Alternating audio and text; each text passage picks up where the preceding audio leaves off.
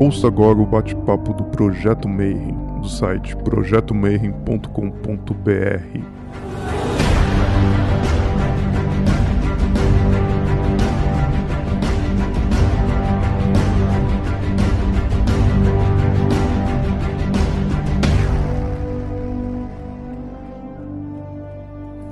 uma pequena apresentação, né? Hoje, ah, o pessoal estava conversando lá no grupo do Telegram e pediu para falar sobre a tal da verdadeira vontade. E quase tudo que é texto de hermetismo e de ocultismo fala do Abramelin, que o mago ele precisa descobrir a verdadeira vontade dele. E aí, tarará, e o pessoal acha que na verdade isso é o fim de todo treinamento mágico, mas isso é uma besteira a verdadeira vontade, ela é o começo da vida mágica. E é uma coisa que geralmente choca as pessoas, porque ele acha assim, poxa, mas quando eu quando eu descobrir a minha verdadeira vontade, o que, que vai acontecer? Vai vai chegar um anjo, e aí o anjo vai descer, e aí ele vai te dar um diploma e falar assim: "Parabéns, você descobriu a sua verdadeira vontade". E aí? Então é, é, um negócio meio mítico, né? Que todo mundo lê em tudo que é lugar e fala assim, poxa, verdadeira vontade, porque tem que falar com o SAG, com o Sagrado Anjo Guardião. Acaba virando uma coisa assim que vira um fetiche tão gigantesco. Eu tinha uma amiga que ela achava que quando ela descobrisse a verdadeira vontade dela, ia abrir as nuvens do céu, ia baixar um anjo, e aí o anjo ia entregar para ela um diploma ou abrir um negócio cheio de purpurina. E aí ia dar assim: parabéns, agora você está na sua verdadeira vontade. Só que a verdade é que a, o bagulho da verdadeira vontade é meio frustrante, porque. E ao mesmo tempo é fantástico. Que a tal da descoberta da verdadeira vontade, dentro da alquimia, é só metade do caminho. Então significa que a primeira etapa da alquimia e do hermetismo, você vai tentar descobrir qual que é essa tal da verdadeira vontade? Aí é a pegada e fala assim, como é que eu descubro que caralho que é a minha verdadeira vontade? E a pior coisa de tudo é que não existe uma regra. Que se fosse fácil, como eu estava falando antes da gente começar a gravar, se fosse fácil, todo mundo era o Crowley. Mas o problema é que aqui a gente tem muita distração no, no nosso mundo. Então é difícil de você realmente descobrir qual que vem a ser o seu dom, é, o que, que vem a ser aquilo que te move e faz você caminhar e querer produzir alguma coisa maior todo, todo santo dia, dia após dia. Mas a princípio, então vamos pela definição. Então, o que é a tal da verdadeira vontade? Então, pela, pela cabala, pelo hermetismo, você tem aquele, aquele desenho da árvore que vocês já estão careca de, de ver por tudo que é lado, que tem todos os sefirós e tal, e etc. E aí você faz a grande pergunta que é: quem sou eu? Você é uma fagulha divina que saiu lá de Keter, então no universo, naquele momento de qual você nasceu e entrou no mundo. Você é toda aquela energia do sistema solar se observando. Então, uma das, das melhores coisas que eu vi até hoje, tipo, em 30 anos de estudo, para você conseguir achar a sua verdadeira vontade é o tal do mapa astral. Então, é uma ferramenta, assim, na minha opinião, é a mais importante de todas de você estudar. Então, entender o que é cada um dos signos, entender os planetas e entender o que, que significa aquelas combinações. Então, esse estudo ele ajuda muito a você se perceber. Eu vou me usar de exemplo, porque meu mapa está aí pela internet, é fácil, e vocês já conhecem um monte de coisa que eu já fiz, então é, é fácil de você entender.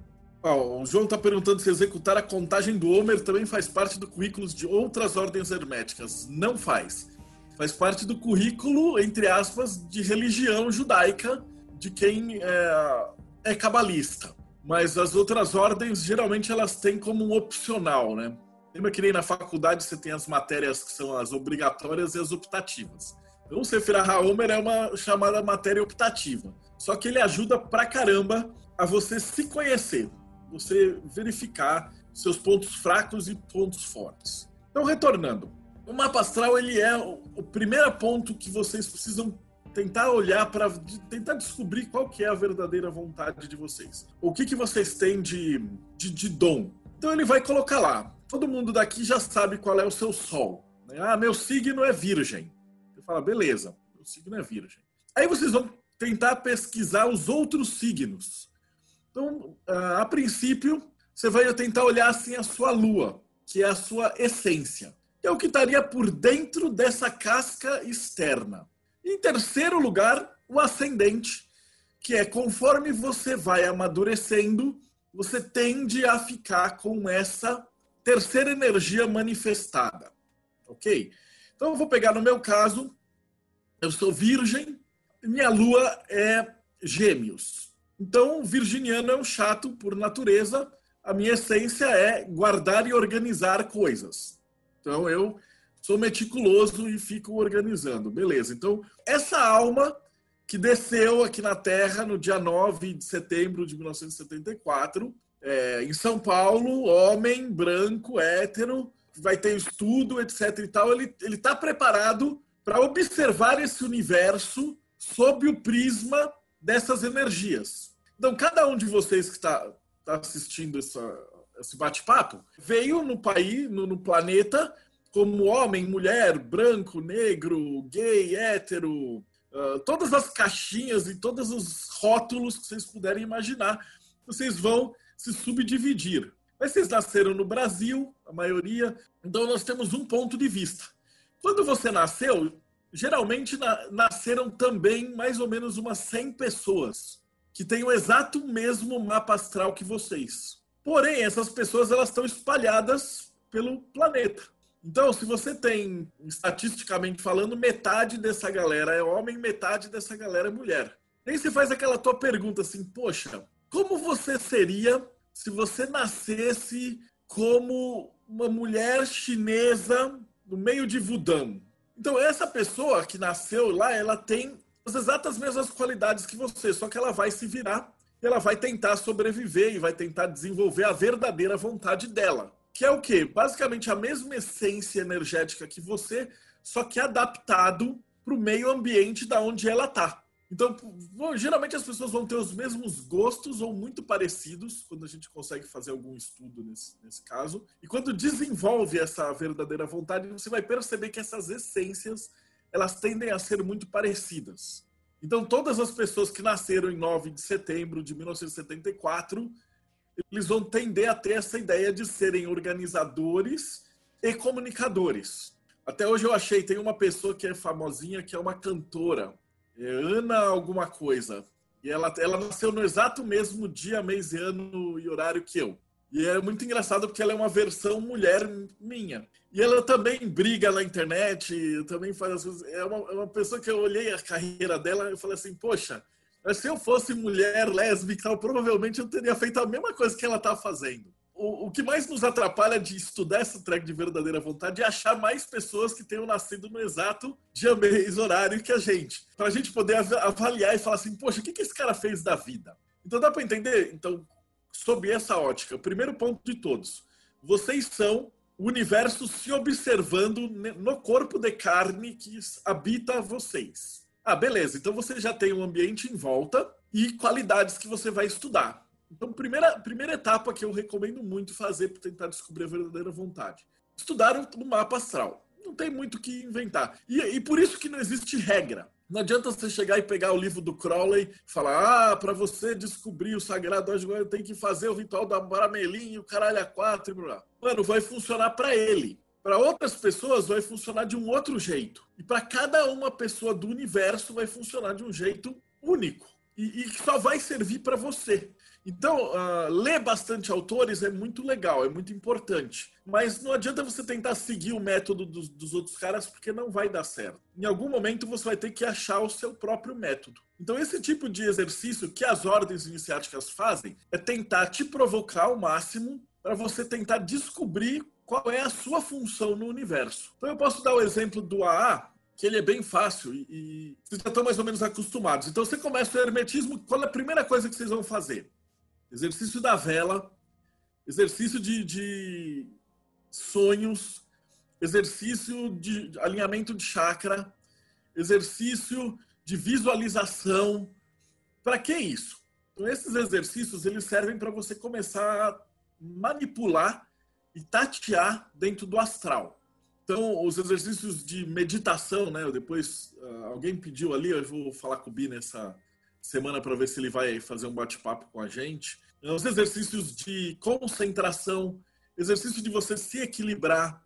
Para que serve o exercício de equilíbrio do chakra? Serve para você não ficar nervoso ou não se deixar é, envolver por toda a energia do universo que está fora de você. Então, quanto mais você conseguir se centrar, conseguir pensar naquela grande pergunta que é quem sou eu? O que, que eu estou fazendo aqui? Essa tal da verdadeira vontade. A importância de descobrir a verdadeira vontade está em desenvolver faculdades mágicas ou em agir de acordo com a vontade? Agir de acordo com a vontade. Porque você vai ter que descobrir o seu dom. Aí você vira e fala assim, pô, descobri meu dom. Meu dom é ser violinista.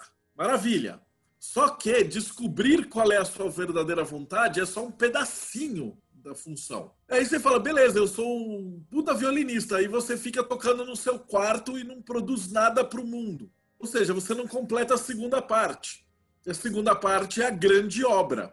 Então, primeira parte, você vai descobrir quem você é. Segunda parte, deixar um legado, realizar a grande obra. Ah, mas qual que é essa grande obra? Cara, ela pode ser muito pequenininha. Ela não precisa Tipo, nem todo mundo precisa ser o próximo Bill Gates. Basta que você consiga resolver os problemas e pendências que você tinha do karma e do dharma nessa encarnação. E aí você tá fora. Uma vez, eu tava me consultando com um caboclo de, de Ogum, e tava no meio da conversa, ele falou assim que, ah, ele não precisa mais encarnar. Aí eu falei, opa, peraí, tem um caboclo aqui que o cara descobriu a tal da verdadeira vontade. Ele falou: É, eu, descobri a verdadeira vontade, agora eu não preciso mais encarnar, eu tô aqui ajudando nesse terreiro. Eu falei: Como é que você descobriu sua verdadeira vontade? O que, que você foi na sua última encarnação? Eu falei: Eu tava pensando assim, pô, o cara deve ter sido Newton, alguém muito foda. Aí ele virou e falou assim: Não, na minha última encarnação eu era um bandeirante. E aí eu tava ali em São Paulo, enquanto eu tava cortando mato, para abrir a trilha para o povo chegar até a nascente lá do rio, eu me toquei que era isso que eu fazia de bom.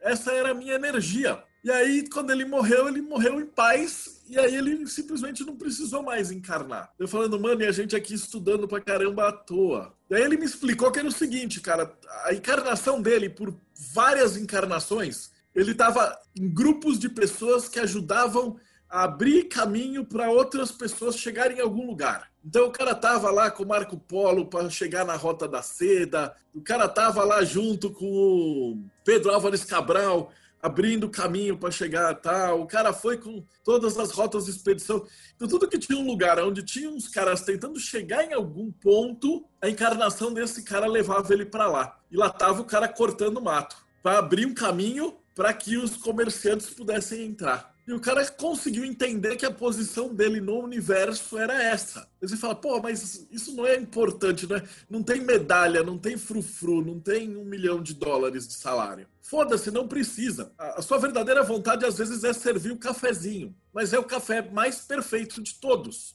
E tá tudo bem, tá tudo certo. Às vezes a sua verdadeira vontade pode ser um negócio muito simples, pode ser um negócio que muito bobo, pode ser alguma coisa que seja muito única mesmo. Como o caso desse cara, ele cortava mato e tal. E aí o que aconteceu? Depois dele morrer, ele chegou à conclusão que ele, ele foi para isso. E aí ele trabalhava como no universo hoje? Como tal de caboclo de algum. O que, que ele faz? Você chegava lá no terreiro e falava: tô com um problema, preciso é, vender meu apartamento, não sei o quê ele encontrava energeticamente quais são os dois caminhos onde você estava e aonde você queria ir, e aí energeticamente ele abria essa trilha para você. Não falam que algum abre caminho? Então esse abrir caminho pode ser energético, pode ser literal, pode ser alguma coisa que ele que ele estava fazendo. Um outro que eu encontrei uma vez, um Exu Veludo, ele falou que ele era médico. Só que o cara foi médico por tipo 10 encarnações. Então, o, o Dharma do cara era cuidar de medicina, ele sempre cuidou de pessoas. E a hora que ele entendeu que o propósito dele no universo era cuidar de pessoas, ele não precisou mais vir aqui para encarnar, ele pode ficar do lado de lá, ajudando num centro espírita a curar pessoas do lado espiritual. Então você percebe que é uma coisa assim, é um calendoscópio muito gigantesco de, de possibilidades. E o que a gente fica se enganando aqui na Terra é virar e achar que vai achar a verdadeira vontade no manual. E não vai. Não existe um manual. Essa é a notícia triste que eu tenho para vocês. Ah, vocês têm que fazer o seu próprio manual. Então, voltando de novo, o mapa ajuda, mas o mapa é o mapa, o mapa não é o terreno. E dentro do mapa você pode ter N coisas para fazer. O segundo ponto que eu vou falar agora e depois a gente volta nele. Ó, o Galeano está falando assim: no olhar teosófico, esse caboclo me faz pensar nas divindades do primeiro raio, os guardiões do umbral. Então, os sete raios, eles são correlacionados com as esferas. Eles só estão na outra ordem. O quarto raio, se eu não me engano, é Tiferet ou Netzah, e aí você vai subindo os raios, dá certinho a correspondência. Eu lembro que uma vez o Carlos Basílio Conte, ele fez uma palestra dos sete raios, e aí ele explicou um por um, e aí a gente olhou e falou, pô, peraí, então o mestre ascensionado do quinto raio, do sexto raio, é um cara que desenvolveu a esfera de Gevurah, ou de Rod, ou de Yesod. Ele falou, é, a qualidade, a característica é essa. Deixa eu ver aqui, Rodrigo, curso de astrologia e faço próprio mapa. Quando eu fiz, estava em depressão, professor. O mapa estava claro, eu deveria ser professor. Não apenas a depressão saiu da minha vida, como aumentou minhas responsabilidades. Porra, excelente, cara. O aluno está falando que fez o curso de astrologia e ele viu o mapa e no mapa dizia que ele deveria ser professor, só que ele estava em depressão. Mas uma vez que ele entendeu que ele deveria ser professor, ele se dedicou a isso e aí tudo começou a funcionar e dar certo né, aumentou as suas responsabilidades, ele passou de professor para vice-diretor e agora diretor. Então, encontrar a verdadeira vontade é aumentar as responsabilidades da sua vida junto com a comunidade. Parabéns, você está corretíssimo. Eu posso dar um outro exemplo. Eu tinha uma aluna que ela era policial, militar. Só que ela, era, ela tinha uns signos de câncer e um monte de coisa em câncer, então ela gostava de cuidar das pessoas, mas ela tinha um monte de coisa em Capricórnio. Então, ao mesmo tempo que ela adorava a vida de policial, ela se sentia muito mal de ir lá e, tipo, prender gente e fazer esse tipo de coisa. E ela queria ser terapeuta, porque aí ela olhou no mapa dela, tinha os lances de câncer, tudo. Quando ela conseguiu entender esse quebra-cabeça do mapa, ela se voluntariou e aí ela começou a prestar os concursos de é dentro do hospital da PM. E hoje ela já está super bem lá, ela é uma das, das chefas do setor dela. E está super realizada. Então você começa a ter a entender essa história do mapa como se fosse um grande quebra-cabeça na qual você vai é, juntando as peças mesmo, né? E uma vez que você vai juntando a peça, o universo pega, chega e fala assim: opa, o cara está no caminho certo. Aí ele, bum, dá mais uma carga. E aí você vai por esse ponto quando você está acertando, o universo chega e fala, pô, é isso daí, ele te dá mais um, um, uma suma de carga. Eu costumava brincar e falar com meus alunos o seguinte: é, para você ver se você está na sua verdadeira vontade, você tem que responder três perguntas. A primeira pergunta é em relação ao que você faz. É, a primeira pergunta é: se você ganhasse na loteria hoje e ganhasse um gazilhão de dinheiros, você continuaria fazendo o que você faz?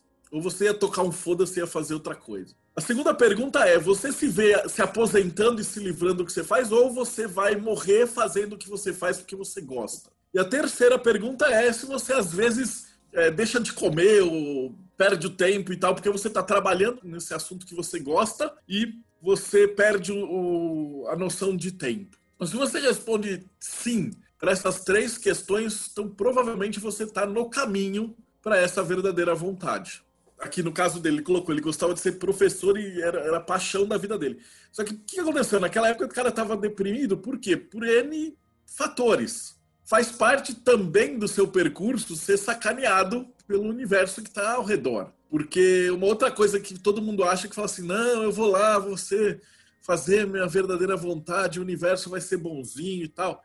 Mas, cara, e as merdas que você fez na outra encarnação?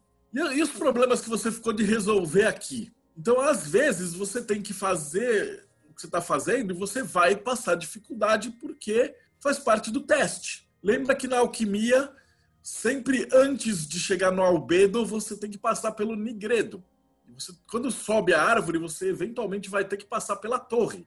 Então não adianta você virar e falar, pô, minha verdadeira vontade é fazer tal coisa, mas aí você está trabalhando num outro emprego porque você passou num concurso, porque a tua vida tá fácil e etc. Aí o universo, quando você realmente começa a pedir para o seu SAG para ele te ajudar, você está indo por um caminho que está errado, está torto, mano, a torre vai cair. Aí você fala assim, puta merda, me, me separei da minha mulher, perdi meu emprego, meus amigos me abandonaram e tal. Aí os seus amigos vão virar para vocês e falar assim: pô, mas você odiava o seu emprego, você chifrava a sua mulher, você falava mal de todos os seus amigos pelas costas. Então, porra, óbvio que esse negócio quebrou tudo. Você precisa primeiro tirar tudo que é mentira da tua vida E só depois que você consegue limpar isso e, e realizar essa, essa verdadeira.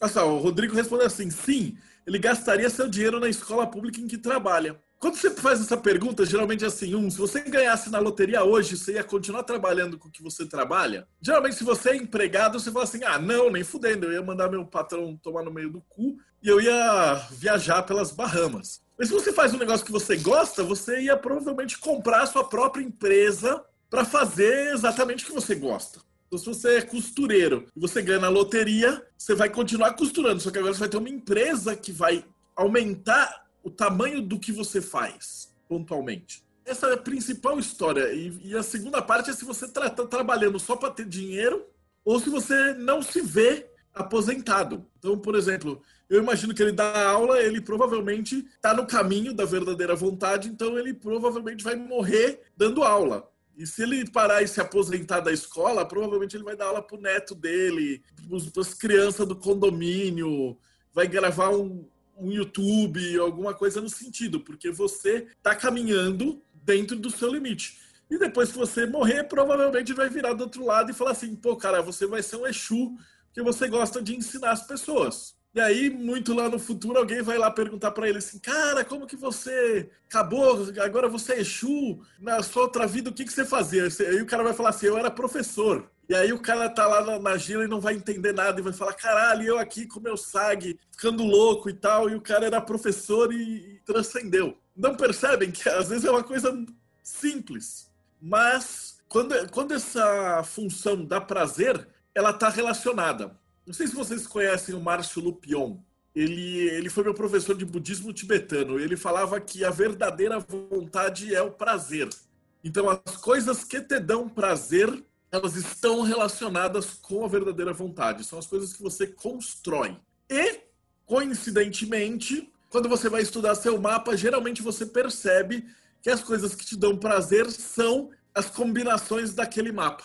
Então é muito, muito, muito comum quando você faz o mapa pela hospitalaria e o cara tá de bem com a vida, assim, bem no emprego, feliz e tal. Ele olha o mapa e fala: Puta, eu consigo me enxergar todos esses pontos. E quando o cara tá, às vezes, em depressão, ou quando ele tá com algum problema, ou quando ele não se enxerga, ele olha e fala assim: Cara, esse aqui não sou eu e tal. Se ele fizer aquele exercício mental de falar: Poxa, deixa eu pensar numa profissão na qual esses planetas e esses signos estariam fortalecidos. Ele, ele geralmente pensa assim, poxa, eu acho que era uma coisa que eu gostaria de fazer. E aí o cara fica pensando, fala, ah, por que você não faz? Ah, porque a vida aconteceu um monte de coisa. Que a gente tem um problema aqui em Malkuth que chama dinheiro. Então, às vezes, você vira e fala, porra, minha verdadeira vontade era escrever poesia.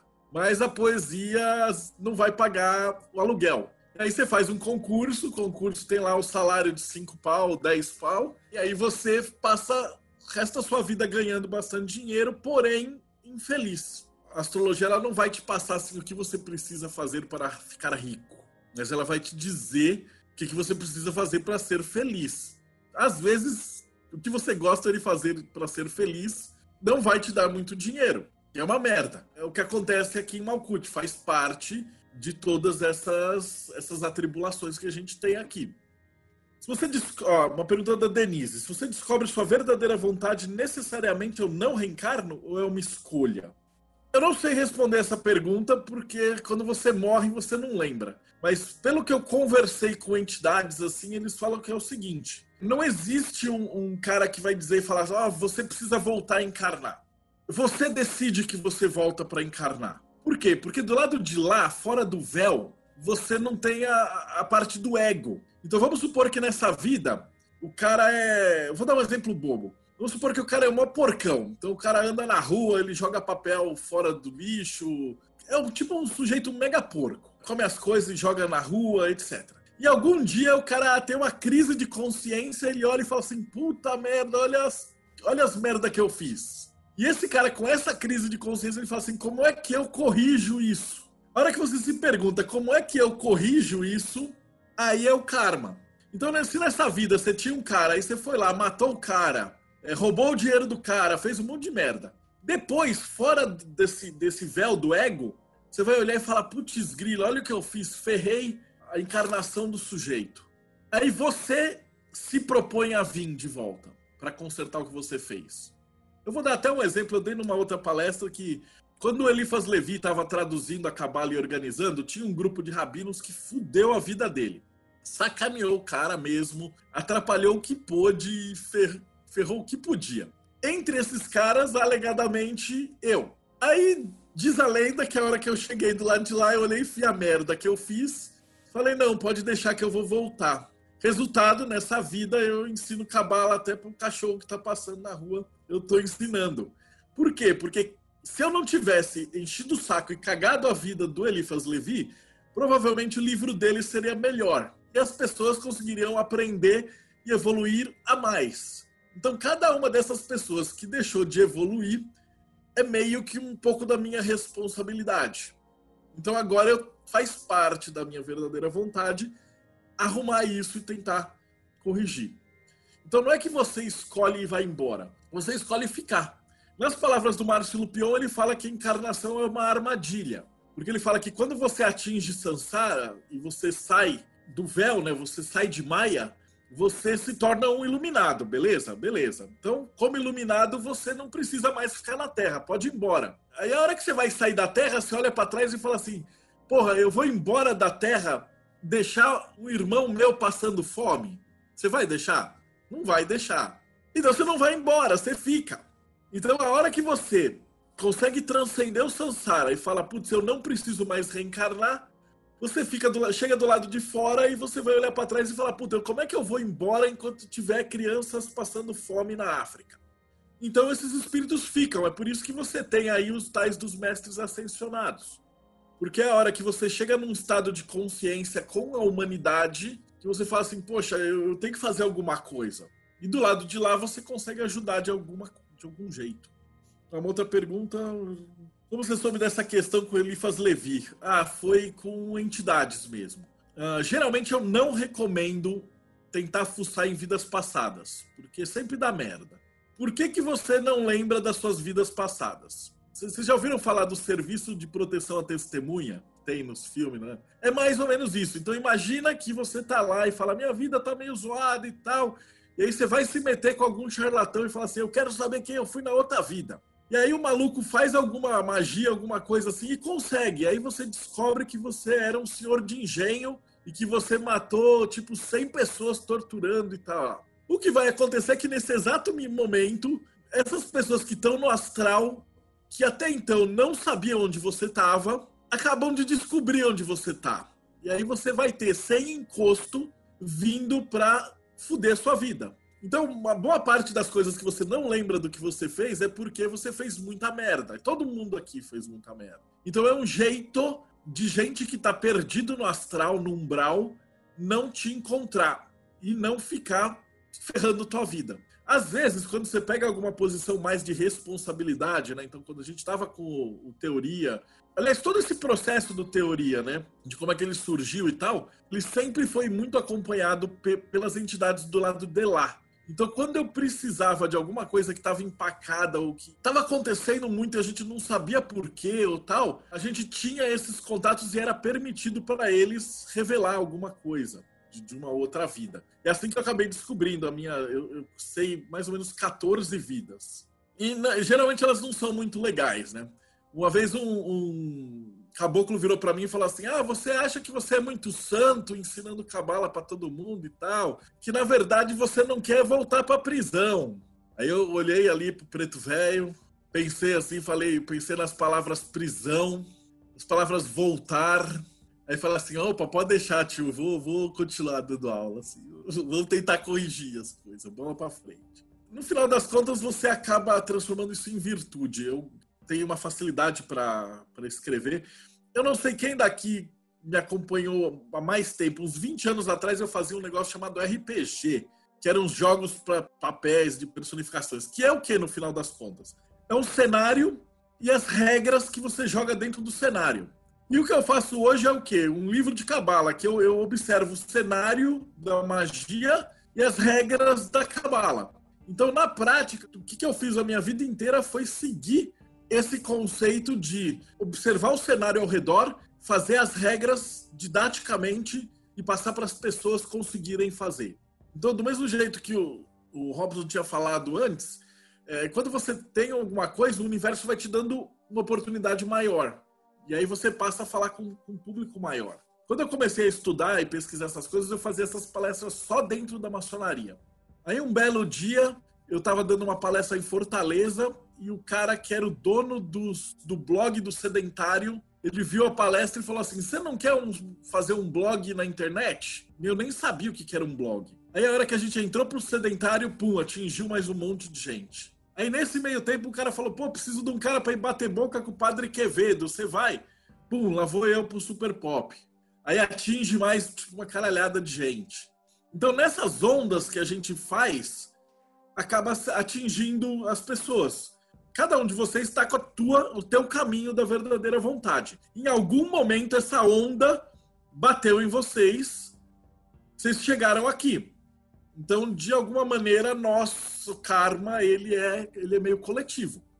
Então, eu passei alguma coisa. Com certeza foi alguma coisa que eu, em alguma outra vida, talvez tenha impedido, tal. Ou, como eu gosto de pensar, talvez seja um, bônus. Tipo, putz, o cara tava lá perdido e eu dei uma fagulha de cabala pro cara, agora o cara se encontrou e agora o cara tá, tá, tá arrumado na vida. Também pode funcionar. Então a gente faz aquela teia. Não é à toa que da arte, a esfera do conhecimento, ela é representada pelas velhas, que são as, as fiandeiras. Porque a gente enxerga cada uma das verdadeiras vontades como fios. E quando a gente está tecendo, a gente está em conjunto. E nossas verdadeiras vontades, elas vão se, se cruzar. E elas vão tecer o tecido da realidade. Um aluno meu criou uma ONG e levou cesta básica para diferentes famílias na favela eu me senti realizado. Os meus alunos estão fazendo a diferença no mundo. Pô, para mim também. Deixa eu ver quem que falou isso daqui. Eu acho fantástico isso. Quando cada vez que eu tenho um aluno meu, é o Rodrigo. Nessa quarentena, o governo permitiu que fossem doados os materiais de merenda que estavam para vencer, mas sem estarem vencidos para quem precisasse. Para minha alegria, um ex-aluno meu que criou uma ONG levou cesta básica para diferentes famílias na favela. É como se me sentir realizado, pois meus alunos estão fazendo a diferença no mundo. Para mim não tem nada melhor do que ver meus filhos sendo felizes e fazendo bem. É a mesma sensação que eu tenho. Quando cada um de vocês vira para mim e fala assim, porra, é, minha verdadeira vontade era ser dentista, eu tava com dificuldade, agora eu me formei. Cara, dá uma puta de uma alegria. Porque você, você fala assim, putz, o cara conseguiu achar o fio de luz dele. E ele vai iluminar uma parte maior lá pro lado de lá. Então, cada um de vocês, quando você faz a verdadeira vontade, quando você executa isso, você está permitindo também que outras pessoas se iluminem. Então, pelas ações de vocês, vocês podem até não perceber na hora, mas em algum momento vocês vão passar esse exemplo para outras pessoas e essas pessoas também vão transcender e passar para outras pessoas. E aí o, o, tecido inteiro da realidade ele vai fiando. Por isso que as meninas lá escolheram né? a roca da, do tear, né? Porque vocês juntas fazem o tecido e cada uma ajuda a outra. Que é o processo certo do hermetismo, né? Como a gente gravou lá com o Keller, a Pri uma hora pergunta assim, pô, mas no processo de ensinar, como é que funciona? E a gente percebe que o processo de ensinar é um negócio muito do homem, né? Então fica um professor e os outros sentados escutando e tal. E quando a coisa é com as mulheres, elas todas elas falam e todas elas aprendem juntas que é um processo muito mais orgânico e, no final das contas, muito mais intuitivo e fácil das, de cada um dentro do grupo aprender. Mas é a estrutura que a gente está acostumado, né? Olha, o cara achou um primeiro post do blog do Sedentário em 2007. Então, essas são ondas que você vai deixando. Conforme você vai deixando a tua verdadeira vontade, você vai deixando exemplos e, e mais cedo ou mais tarde, alguém vai estar tá nessa vibração. Um outro exercício que eu acho massa para a verdadeira vontade é um que chama é, é da terceira monografia do AA, que ele chama Exercício do Monge Tibetano, que ele é um exercício para você entender a sua vida até o seu ponto, até o seu dia de hoje. Então, como é que funciona esse exercício?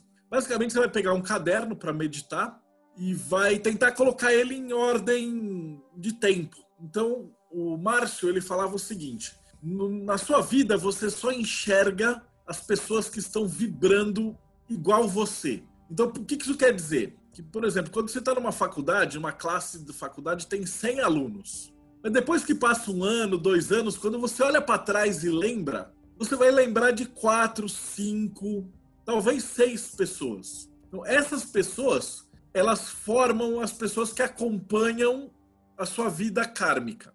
Ou, em outras palavras, se a sua vida fosse um seriado de TV, quem seriam os coadjuvantes e quem seria figurante? Então, quem seria o ator que teria o nomezinho lá no começo do, do, do seriado? E quem seriam as pessoas que estão simplesmente passando atrás da sua vida e eles não têm nenhuma fala e nenhuma, nenhuma função? E o Márcio falava que você devia prestar muita atenção nessas pessoas que interagem com você karmicamente, porque elas fazem parte desse nó das verdadeiras vontades. Então, quando você faz esse exercício, depois assim que terminar, eu vou, eu vou jogar o, o PDF lá no grupo do Telegram para vocês darem uma olhada. E fazerem esse exercício, aproveitar que é o Sefer Haomer, e vai estar todos os canais abertos, então a melhor hora do ano para você tentar descobrir a verdadeira vontade é agora. Porque você vai estar imantado por todas as esferas por 49 dias e você vai ver, é, principalmente se você puder manter um diário, um journal, né? Você vai ver que exercícios que mexem mais com vocês, que exercícios que trazem é, emoção maior para vocês.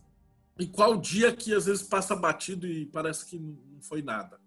Então esse tipo de coisa é importante, são pistas para você encontrar aí o que, que você está querendo fazer. Então voltando, você termina de fazer aquela lista e quando você terminou, você vai perceber que ah, tem pessoas que te acompanham por anos, tem pessoas que aparecem na sua vida, depois elas vão embora. Tem erros que você comete às vezes três, quatro, cinco vezes e o universo volta com a mesma situação. Então, às vezes, você, tipo, sei lá, consegue um emprego, aí tem uma situação de injustiça, você deveria brigar, você não briga, e aí você é demitido. Aí você arruma um outro emprego, aí surge uma situação que é maior ainda da mesma situação, você não toma providência, acontece uma bosta maior ainda.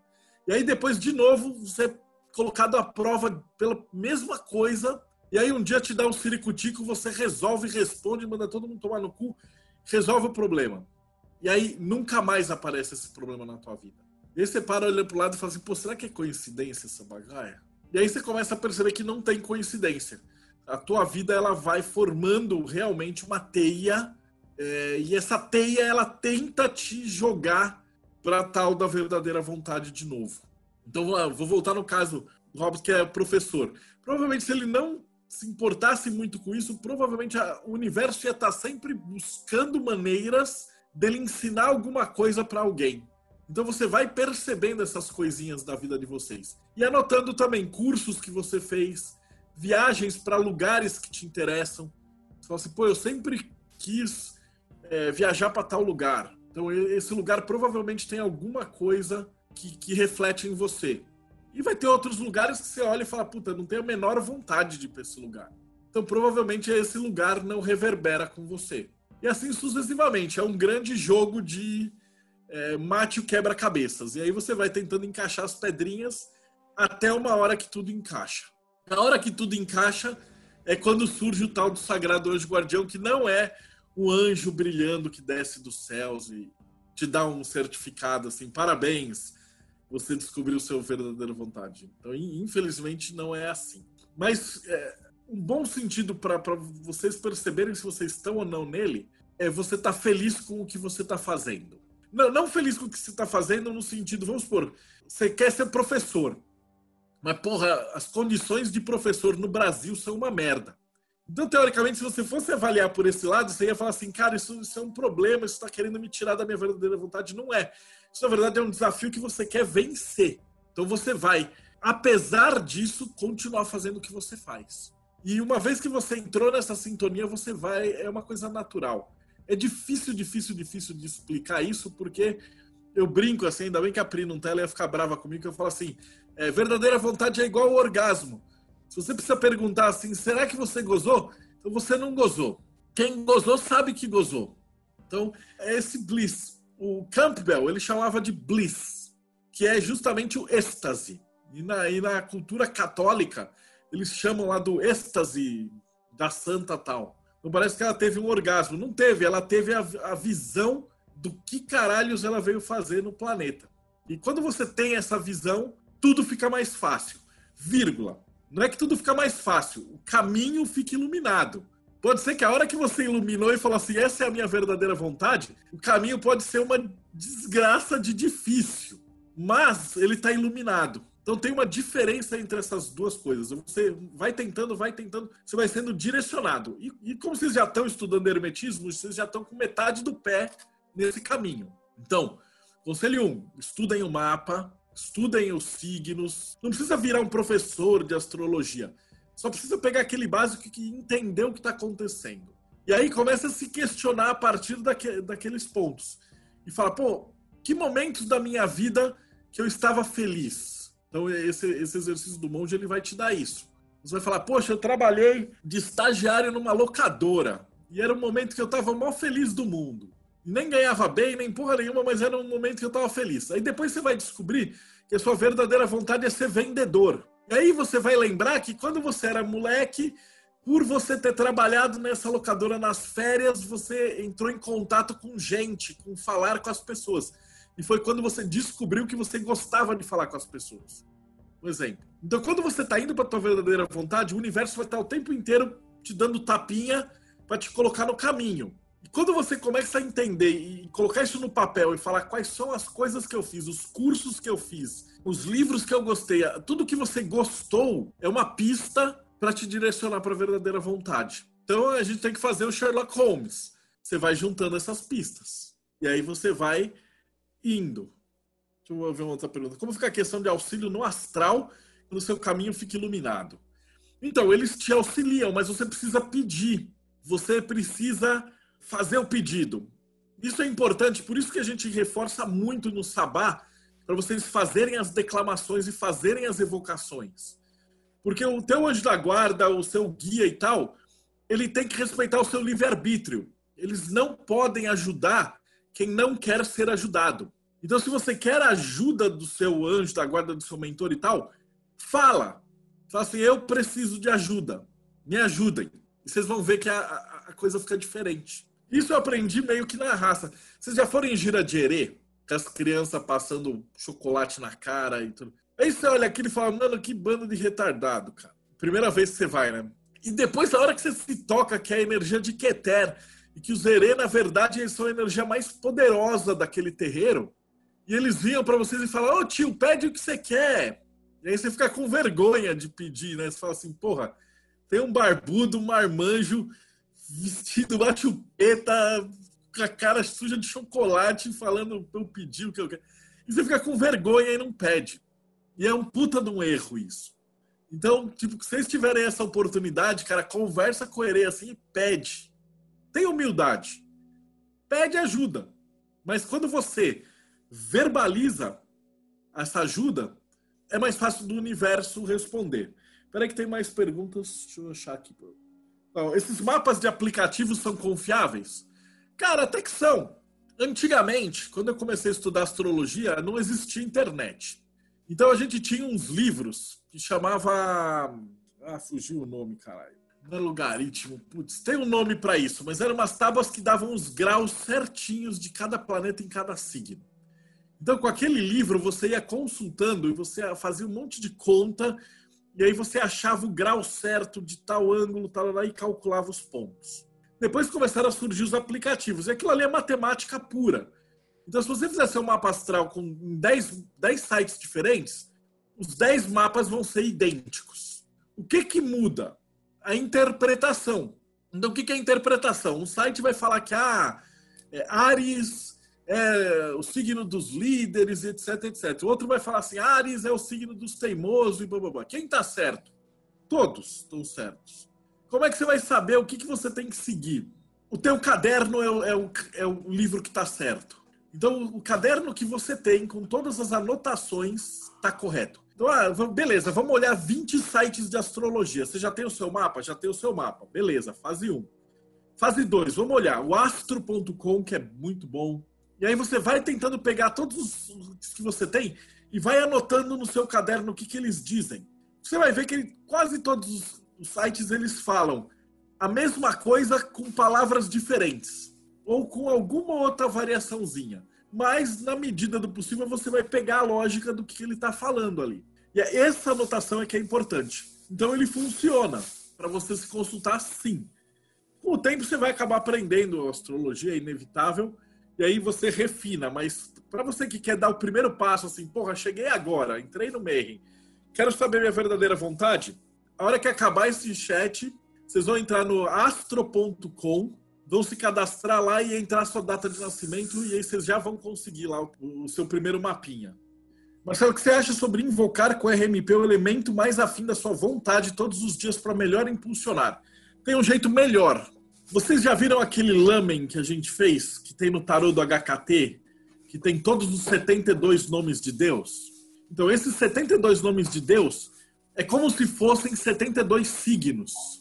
Então, quando você olhar no seu mapa astral, ele vai falar assim: é, o Sol está em 14 graus de Libra. A hora que você pegar nessa outra tabela, tem uma correspondência que é um anjo.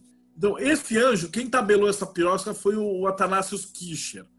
E aí a, tal, a Mônica Bonfiglio pegou e traduziu o Atanasius Kircher e falou que foi ela que fez. Que é aqueles livrinhos famosos dos anjos cabalísticos. Quando você pegar esse anjo, você vai ter ali o nome de Deus equivalente da tua energia. Então dá para fazer essa conta não só no RMP, mas aí você vai tentar achar todos os anjos dentro da sua árvore. Então, por exemplo, seu, sua lua está lá em tantos graus de gêmeos. Aí você vai olhar lá, é o anjo Vanael. Aí você vai achar o seu sol tá em tantos graus de virgem. Ah, é o anjo Manael. Ah, o meu, meu Marte está em tantos graus. Então você encontra a sua falange. E na verdade, essa falange, você poderia meditar só nas letras em hebraico do nome de Deus. Só o fato de você estar tá com essas imagens e esses nomes próximos, é, eles já vibram essa energia. Vocês já ouviram falar do, do tal do mapa sefirótico? Então, esse mapa ele tem todos esses desenhinhos. Depois do Telegram eu jogo um lá para vocês verem como é que funciona.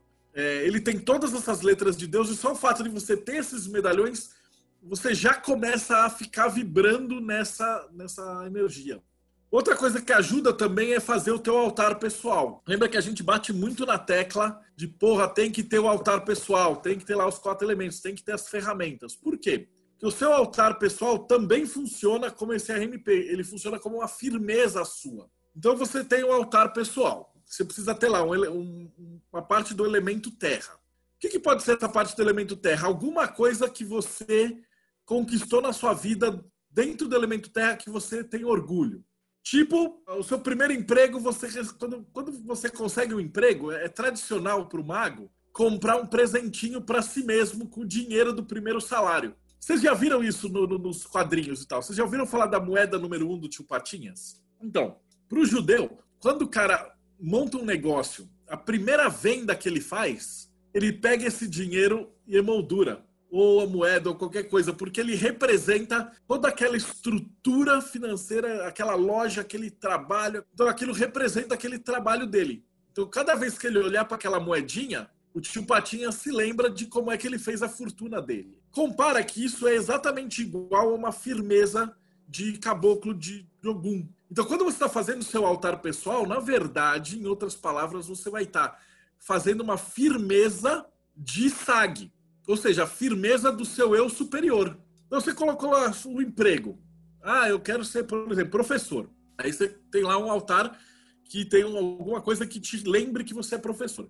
E aí você é um professor tão bom que aí você vira vice-diretor. E aí o teu primeiro salário de vice-diretor, você compra um bonequinho do Funko que você queria faz 20 anos. Então, esse objeto, ele tem esse valor sentimental para você porque ele é uma firmeza que representa que agora você está com um salário melhor e mais próximo do que você gosta. Entenderam como é que é a ideia? Aí você estuda, aí agora ele é diretor. Então, a hora que ele conseguiu o salário de diretor, ele pode comprar alguma coisa mais elaborada ou mais bacana que vai continuar lembrando dele nesse caminho. Então vocês podem fazer isso. Então no seu altar você pode ter sempre essa parte da terra. Ou vamos supor, você é um atleta. E aí você vai lá e corre a São Silvestre e ganha uma medalha de participação. Essa medalha vai para o seu altar. Ou você treina Kung Fu e participa tá e consegue a faixa. A sua faixa pode ir para esse altar. Não são lembretes de coisas que você gosta de fazer que te, te fazem bem. Por exemplo, eu gosto de viajar. O meu altar eu tenho moedas. Então, sempre que eu chego num país diferente, eu faço alguma compra E o troco eu pego a primeira moeda que vem e eu guardo comigo. Então, no meu altar tem um monte de moeda. Por quê? Porque cada vez que eu olho para esse altar e eu vejo essa moeda, eu lembro e falo assim: poxa vida, o meu trabalho já me proporcionou capacidade para viajar por todos esses países. Que legal. Beleza, terra tá aí. Aí você tem o próximo elemento, o elemento ar. Então você vai escolher alguma coisa que você goste muito, que te represente no plano intelectual. Então pode ser um anel de formatura. Você fala, porra, me formei advogado lá, tem um anel, tem as pedrinhas, né? Cada cor de um, lá. Ou um diploma. Pode ser alguma coisa intelectual que você, um, um prêmio, um concurso, um, uma palavra cruzada super difícil. Qualquer coisa que te traga essa sensação de você olhar e falar, puxa vida, eu, eu, eu sou uma pessoa inteligente. Eu consegui fazer é, esse trabalho intelectual. E aí você vai deixar ali no altar como um lembrete. Aí você vai ter o outro elemento, água. Então, no seu altar pessoal, você vai ter que deixar algum elemento que te traga emoção. Então você fala assim, poxa, nascimento do meu filho. Aí você tem lá o, o sapatinho da, do bebezinho. Ah, não, meu casamento pode ser um, um lembrete do, do, casamento. Ah, eu gosto de ópera, eu, eu gosto de show de rock, eu me sinto bem com música, eu sou músico. Então você pode ter os tickets lá do, do do ingresso. Ou não, eu saio com os meus amigos, eu gosto de receber amigos em casa, então a gente abre vinho e toma. E a gente só faz comemorações. Você pode guardar rolha. Infinitas coisas. Aí que tá, o altar pessoal é igual à verdadeira vontade. Cada um de vocês vai ter o seu. E finalmente o fogo, que é o espiritual. Você fala, poxa, esse é o meu caminho. Então, se você é religioso, pode ser um terço. Você, tipo, sempre quis ir visitar aquela igreja Nossa Senhora de Aparecida. Aí um dia você vai lá e compra um terço de lá. Ou você é hindu, aí você quer ir ver o Taj Mahal. Alguma coisa que te traga. Pô, eu, na verdade eu sou da Rosa Cruz, então você vai ter lá o seu avental ou o seu símbolo da Rosa Cruz. Então todos os símbolos que te tragam essa sensação espiritual, que te façam você se sentir bem, tem que estar nesse altar. Até aí, beleza? Ok? Então, esse altar tem que estar num ponto da sua casa onde você veja ele sempre. Pode ser tipo uma, uma, mesa, uma bancadinha, uma parte da sua gaveta. Se você mora com alguém e tal, pode ficar dentro de uma caixinha, trancadinho lá, não tem problema nenhum. Mas esse altar, ele vai servir para quê? Para um dia que você tá ruim, com depressão. Você olha para ele e fala assim: putz, é, eu sou um bosta, eu não faço nada da vida e tal. E aí, de repente, você olha aquele, aquele monte de Olimpíada de Matemática, aquele monte de prêmio, ele fala assim: puxa vida, olha só as coisas que eu sou capaz de fazer. E aí aquele altar ele te coloca para cima e ele te mostra o quão legal você é e o quanto que você consegue realizar de coisas. E aí tem um grande bônus, porque esse altar ele está mudando o tempo inteiro. Esse altar ele não é fixo. Porque se você gosta de viajar, você viajou, colocou lá. E aí no seu próximo ano você conseguiu. Se bem que agora ninguém vai viajar por causa do vírus, mas um dia, quando você puder viajar de novo, você vai viajar e vai trazer uma outra, uma outra recordação. Se você gosta de ópera, de repente tem uma outra ópera que está na cidade. Você conseguiu juntar dinheiro e foi lá e viu. Então, pum, já é mais uma recordação. E aí você vai, você pode optar por substituir ali no altar ou amontoar. O Grola, por exemplo, no altar dele ele coloca os trabalhos que ele produz. Então, quando ele faz o HKT e é produzido, para ele é como se fosse é uma vitória dele. Então, no altar dele tem lá um HKT. Se você é desenhista, você pode ter algum desenho teu, você imprime, faz um pequenininho, coloca lá para ver até onde vai sua técnica. Percebe que é, eu posso ficar fazendo exemplos, a gente vai ficar horas dando exemplos, mas cada pessoa vai ter um jeito próprio de guardar essas memórias. Eu tenho amigos que fazem o altar deles com fotografias. Então ele, ele tira um monte de foto de digital, ele, ele gosta de fotógrafo e tal, e aí ele escolhe as melhores fotos de tal festa, de tal lugar, ele imprime uma, e aí ele coloca na cortiça. Então esse altar de vocês, ele vai estar tá sempre em evolução. Ele vai estar tá sempre ou aumentando ou sendo substituído por coisas melhores. E conforme vocês forem percebendo esse altar de felicidade, indiretamente vocês estão se aproximando da verdadeira vontade de vocês. Então ele é uma bússola extremamente útil. Se você somar o mapa astral com as coisas que você já tem feito e já tem realizado, você vai perceber que já está funcionando. Você já tem o mapa do caminho e os pedaços de instruções do caminho para você conseguir guiar. E aí é só seguir o caminho, segue a estrada dos tijolos amarelos e você vai chegar eventualmente no que você quer. Ou o próprio prazer do caminho faz parte, né? Outra falha que tem do hermetista é ele tá sempre querendo achar a verdadeira vontade. É igual quando você vai treinar uma arte marcial, a verdadeira vontade equivale a você pegar a faixa preta. Tá? Grosso modo é isso. Então, ah, que, pá, que faixa preta? Pode ser uma faixa preta de desenho, pode ser uma faixa preta de médico, faixa preta de dentista, faixa preta de professor, faixa preta de terapeuta. O que você imaginar, existe uma faixa preta. Quando você pegar essa faixa preta na mão, é a verdadeira vontade. Você meio que, porra, é isso que eu quero fazer, é isso que eu tô fazendo, é isso que eu sou bom. Só que aí acabou, essa é metade do problema. Aí vai começar a segunda metade. Que quem daqui treina arte marcial sabe que a hora que você chega na faixa preta, você não vira e fala, tirei a faixa preta no dia seguinte você sai da academia. Não é isso que acontece. Quando você pega a faixa preta, no dia seguinte, flexão de braço, abdominal, cati. Você continua treinando, não mudou nada a vida. Eu, eu sempre brinco quando a gente faz algum livro, falo assim: antes da iluminação, cortar lenha, carregar água. Depois da iluminação, cortar lenha, carregar água. Não muda nada. O trajetória é que muda. Você muda. E aí, uma vez que você já está nesse caminho, então, com o altar pessoal, com as ferramentas, com uma pastral e aplicando isso no dia a dia, eventualmente você vai estar cada vez mais próximo de estar tá fazendo isso, ou de olhar e falar assim, mano, para tudo, que merda que eu estou fazendo com a minha vida, sai e vai fazer outra coisa. Então isso serve muito bem para você encontrar essa saída do labirinto. E uma vez que você já está nisso, Aí você vai seguindo, faz que nem o caminho do Robson. Aí você vai. Aí o universo começa a te ajudar. Aí chega numa parte que você vira e fala assim: puta, então, professor é o que eu quero ser, eu amo, tá aqui. Você muda, você já vai para a escola com uma outra mentalidade. Ah, eu quero ser enfermeiro. Você já vai para o hospital, eu quero ajudar os outros. Então você já vai com uma outra mentalidade. É, eles têm uma piada que fala que o cara passa do lado de uma construção. Aí um dos caras fala: O que, que vocês estão fazendo? Aí o cara vira e fala assim: ah, a gente é carpinteiro. Aí ele pergunta pro outro: o que, que você tá fazendo, cara? Eu tô construindo uma catedral. Uma resposta diferente pros dois caras. O cara que vira e fala assim: eu sou um carpinteiro, ele não tá na verdadeira vontade. O outro cara que vira e fala: eu tô construindo uma catedral, o cara já adquiriu a noção de que aquilo que ele faz tem um significado muito maior. E o cara já tá na grande obra. Então, uma vez que você tá fazendo esse caminho, achou o teu, teu, teu caminho, pode ter certeza que nessa consciência você já vai começar a receber o tal do empurrãozinho do universo. E aí tudo que você fizer dentro desse caminho da verdadeira vontade, ele reverbera e o resultado é sempre maior do que seria normalmente. É como fica a questão do auxílio, mapa do aplicativo, que não problemas. Então, não tem um dia que não tenha problemas, né?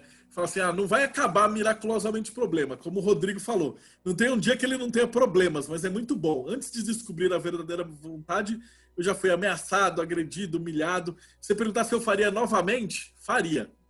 Uma vez que você está na verdadeira vontade, você olha para trás e fala: faria tudo de novo, vou continuar fazendo. A Cláudia perguntou: Astro ou Astrolink? Faz os dois, o resultado vai ser o mesmo. A interpretação vai variar um pouco. Aí você anota as duas e, e tire uma média do que, os, que eles estão falando. A, a, parte matemática do mapa astral vai ser sempre igual. O planeta com 17 graus, 22 minutos está em 26 graus? Não. Marcel, o planeta que tiver no 17, um tracinho, 26, dois tracinhos, ele tá. Ele vai primeiro ter 17 graus, 26 minutos. Tá? Essa contagem de minutos no mapa ela não é muito usada, ela é mais usada para astrologia horária. Então você pode ignorar. Quando você vê no mapa que está lá, é, Leão 17, um tracinho, 26, dois tracinhos, ele está em 17 graus. Tá? A leitura é desse número. Vou procurar fazer a falange. Isso. Essa falange vai ajudar muito, João. Do José Vitor. Altar pessoal precisa estar num lugar fixo ou pode ser algo mais portátil? Pode ser algo portátil. Vamos supor que você mora na, na, sua casa, mas a sua avó é crente, a sua mãe é da Igreja Universal. Né? Então você tem que manter o seu altar todo escondidinho lá. Não tem problema.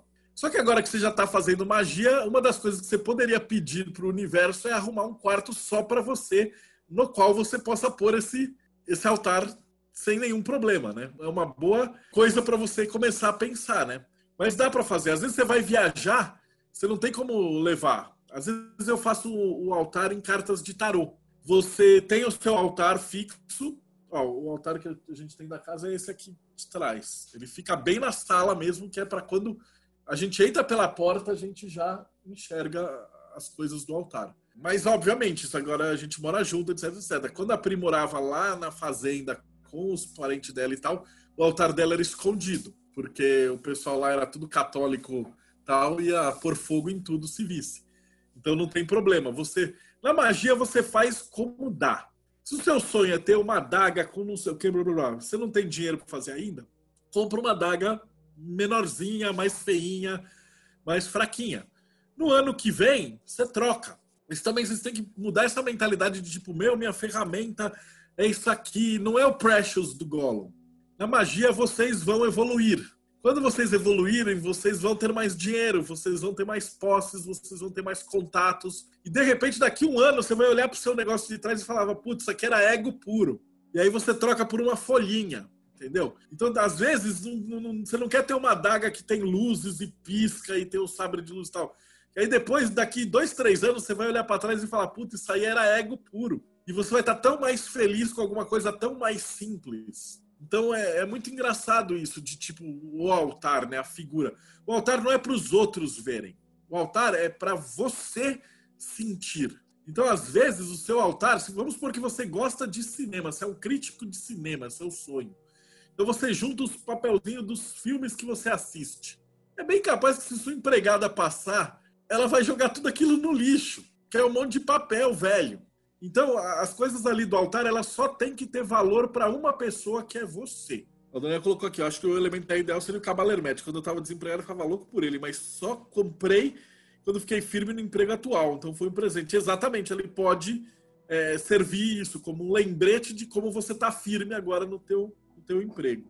Minha casa pode ser um grande altar onde eu tenho várias firmezas de todos os elementos? Pode.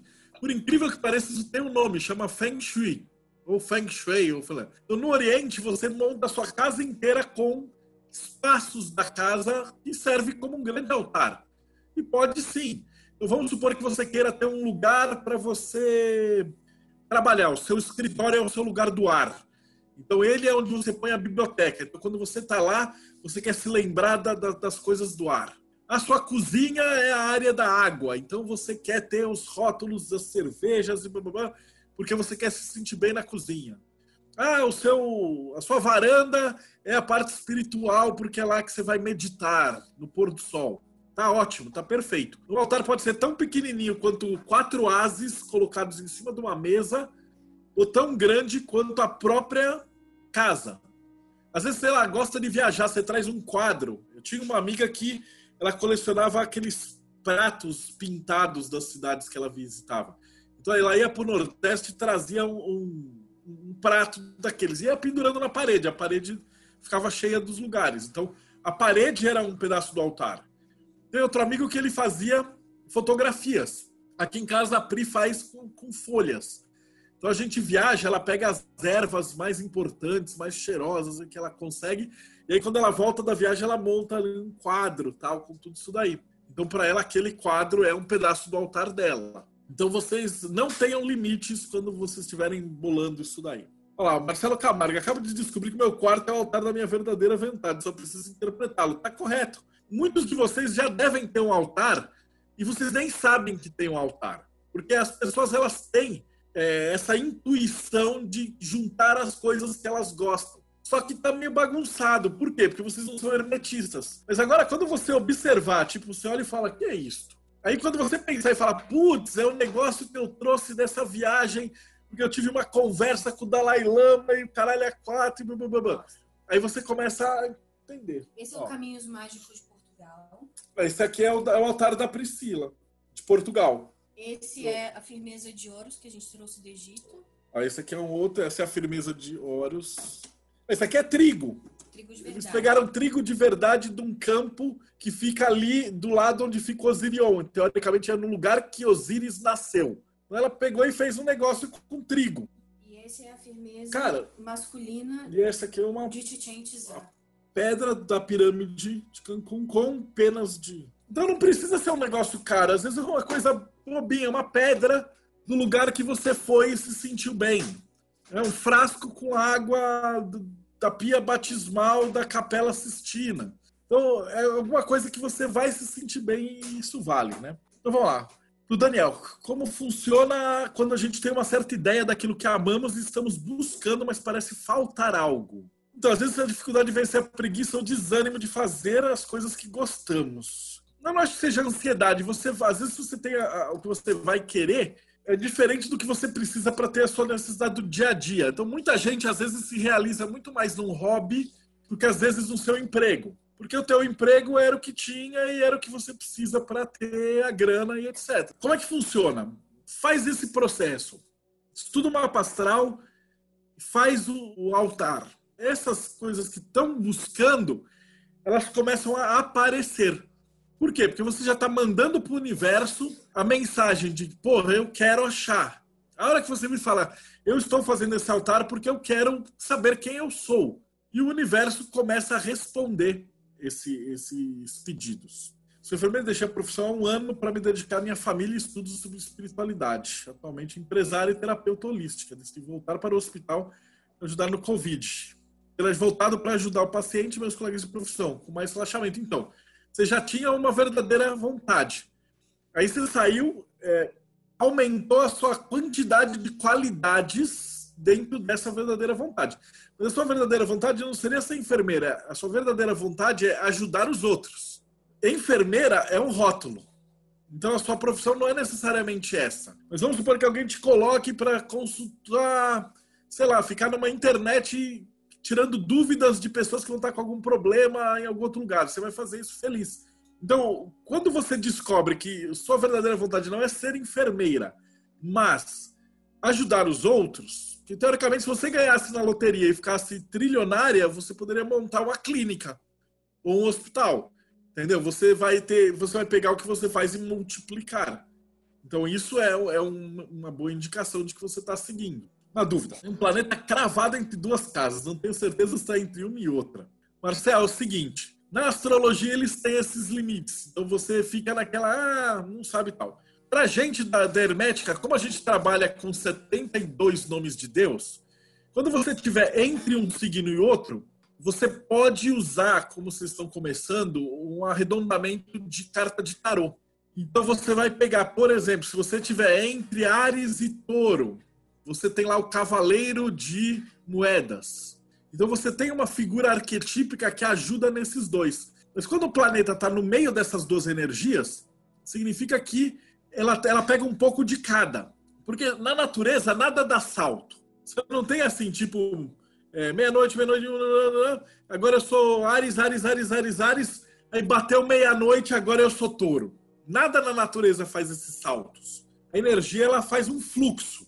Então, quanto mais próximo ali da, da cúspide, mais as duas energias estão misturadas. Então, quando você passasse assim, colado entre dois signos, é como se aquele planeta ele tivesse uma, uma pizza metade de um, metade do outro. Por experiência, a gente faz os 5 graus, para mais ou para menos. Então, se você tiver mais que 25 graus de um signo, ou de 0 a 5 graus do próximo, eles estão aí nessa faixa intermediária. Que depois, quando vocês forem estudar os nomes de Deus, vocês vão descobrir que é um nome de Deus. Então, na verdade, não é um outro signo, é um anjo. Uh, e aí, quando tiver mais por meio, você vai estar no signo, depois ele vai misturar com o outro e assim sucessivamente.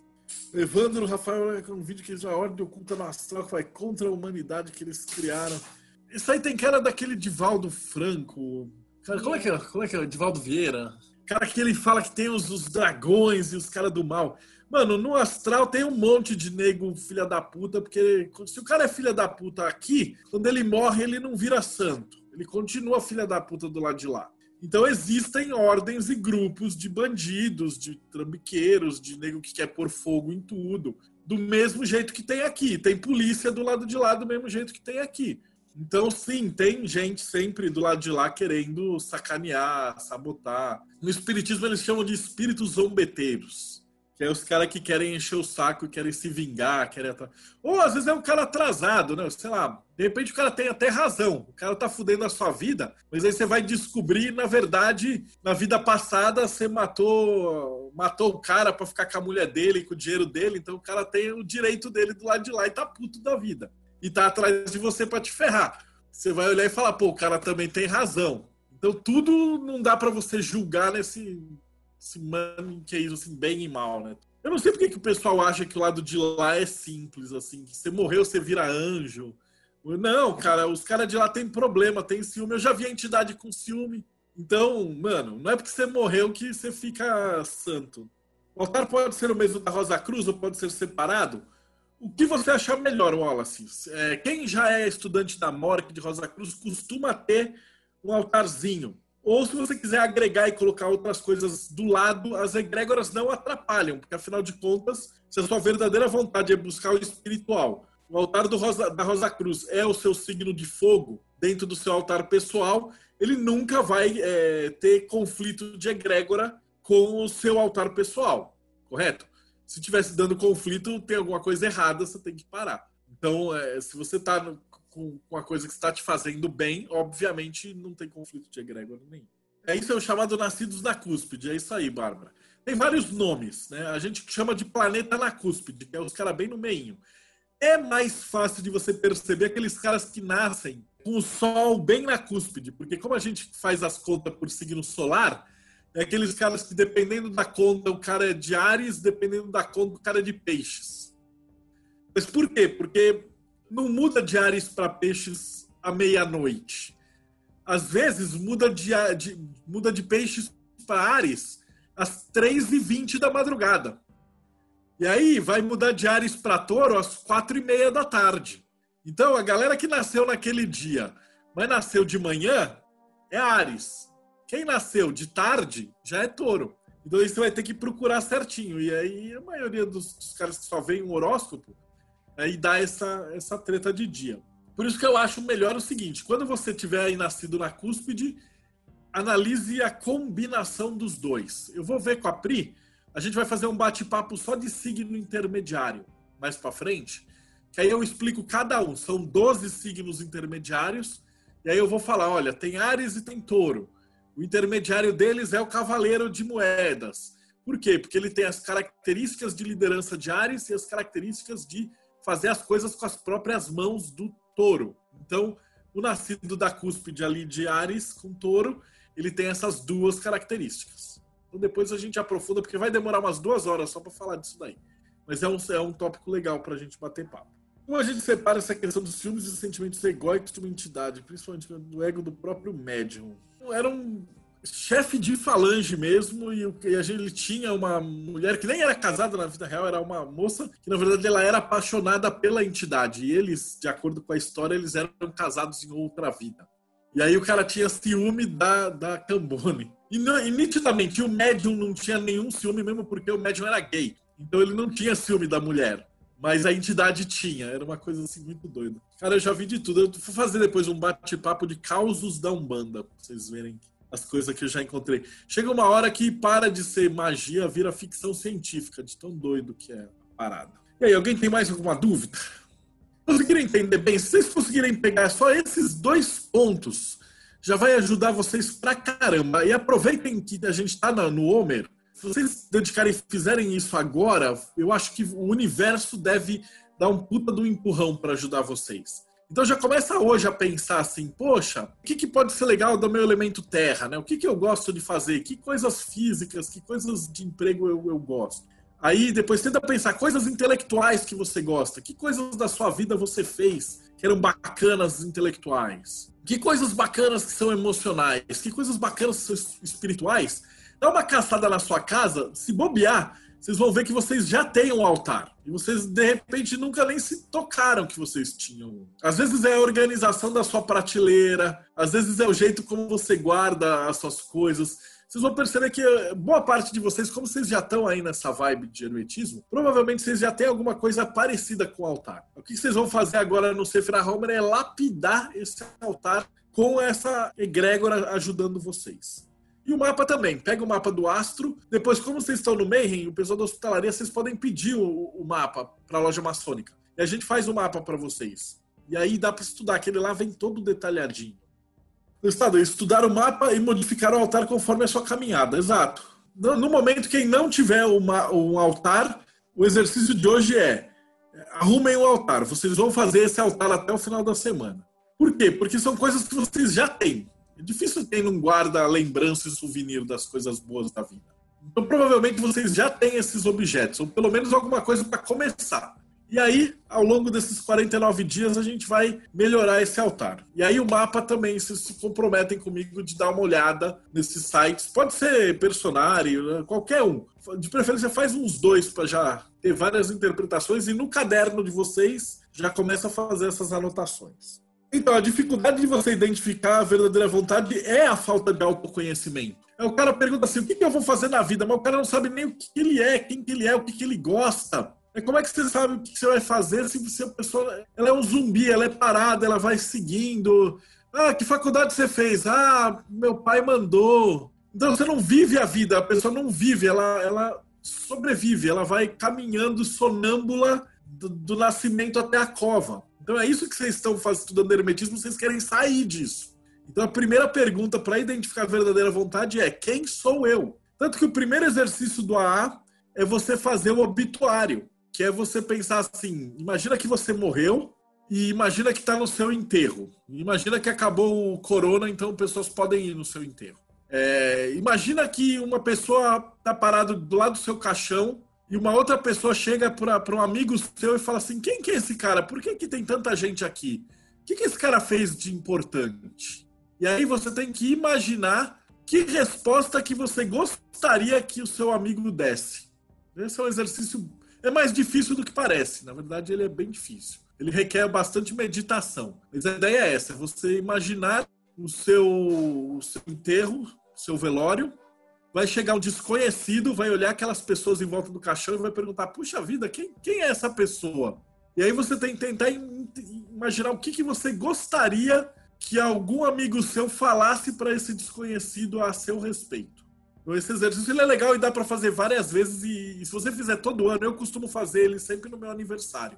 E você vai reparar que você vai mudando ao longo do ano, que você vai se lapidando também. Então, essa descoberta de quem você é está diretamente ligado também com a verdadeira vontade. Uh, Marcelo, fala um pouco da sua visão hermética do Homer. Como esse movimento começou para você? Putz, começou com um amigo que era judeu. Uh, eu comecei o estudo da Cabala ao contrário da maioria das pessoas. Geralmente, quando quem fala assim, ah, quero estudar Cabala, o cara vai no Cabala Center, aí ele baixa aqueles livros de Cabala pirata, os PDF, e começa a estudar Cabala judaica.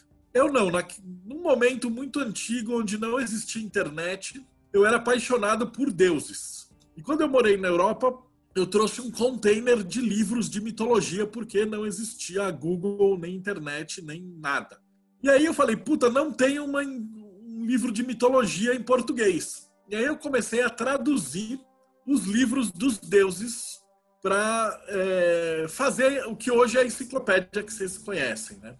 E enquanto eu ia traduzindo, a gente chegou à conclusão que falou assim: puxa vida, olha só, toda mitologia tem um deus da guerra, toda mitologia tem um deus da prosperidade, toda mitologia tem uma deusa da lua, toda mitologia. Tararara. E aí nessas eu estava na maçonaria, a gente estava na loja Madras, o pessoal falou, bom, vai estudar Campbell. Eu estava estudando Campbell e ele chegou nesse conceito ali do monomito. E um dia eu estava expondo isso numa palestra na maçonaria, um rabino virou para mim e falou, cara, você precisa estudar Cabala. E aí eu comecei a estudar Cabala judaica. Aí eu falei, porra, cara, essas esferas são iguaizinhas os mitos. E aí eu fiz o caminho oposto. Porque geralmente, se você começa a estudar Cabala judaica, eles têm um monte de dogma. E o cara fala assim: astrologia é besteira, tarô é besteira, é, hermetismo é besteira, só existe cabala. Vocês já viram no Facebook? É cheio daqueles babaca que fica assim, não, só existe a ortodoxa cabala judaica do rabino, o cara é quatro. E, cara, cada outro ponto de vista tem várias outras funções. E aí, quando eu comecei a estudar Cabala mesmo, esse pessoal, nesse grupo de rabinos, né, sefarditas, eles estudavam o Sefer HaOmer. Então eu comecei a fazer, acho que a primeira vez que eu fiz foi 12 ou 13 anos atrás. Então o TDC foi o primeiro site em português, é, tirando o Shabbat.org, que era um site judaico, a gente pegou e traduziu, organizou por ponto de vista mais hermético. Então para você poder fazer ele sem precisar tá, é, ser judeu, ser iniciado, etc. Aí você percebe que ele, a, a egrégora responde muito bem. Os exercícios que você faz no Sefer Homer, mesmo você não sendo judeu, não precisando ler as coisas em hebraico e tal, é, a energia é universal. E ela, e ela conversa com as pessoas do mesmo jeito. Ó, sobre o ano passado, cara falando que a incorporação se deu após finalizar o Homer. Depois faz o RMP humanista. Massa. É muito, muito bons resultados. Mas é, cada um de vocês vai ter um caminho. Eu tenho um aluno que o cara estudou um montão de hermetismo e de repente ele descobriu que numa outra encarnação ele era hinduísta, do nada se converteu, hoje o cara mora na Índia. Então, mesmo você seguindo um seu um caminho, não quer dizer que de um dia para outro você não pode tipo abandonar tudo e morar lá na Índia. A verdadeira vontade é um negócio muito louco. É igual aquelas histórias que você conta, o cara ficou trabalhando no escritório 30 anos, aí de repente o cara surtou e aí o cara vende paçoquinha na praia. Só que agora o cara é feliz. Esse tipo de história que tem muito a ver com a verdadeira vontade. Né? Qual a relação do SAG com a verdadeira vontade? Todo. O SAG é o nome que o Crowley deu. Ele fala Sagrado Anjo Guardião.